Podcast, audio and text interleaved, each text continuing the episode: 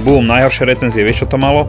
Nie je tu výťah. Ja aj tie 200 euróky do New Yorku z Viedne, to bola normálna vec. tedy, Áno, hej. áno. Znížia teplotu na príjemných 16-17 stupňov na palube Mhm. a potom začnú predávať deky. Tam bude síce ešte stále teplo, a už to nebude ako by tá top sezóna letné prázdniny, ale... To je stále To je dobré. ideálne, No, neviem, jasné. ťa tam nevypraží aspoň. A za dva hlavne dní. tam nebude toľko ľudí ako v top sezóne. Absolútna pravda, človek vie kúpiť tú letenku, teraz som to pozeral, po nejakých 150 eur. 50, no. To je ešte veľa. A ešte, áno, to klesne. Všetci by sme chceli cestovať ako oni. Akciové letenky, hotely za super výhodné ceny a precestovaný takmer celý svet. Boli sme reálne na konci sveta, A žiaľ Bohu tajfún, meškal to deň. Ten hotel, ktorý som si našiel, že by vyhovoval mojim požiadavkám, stal 102 eur. OK. A keď som to prehnal cez mobil 68.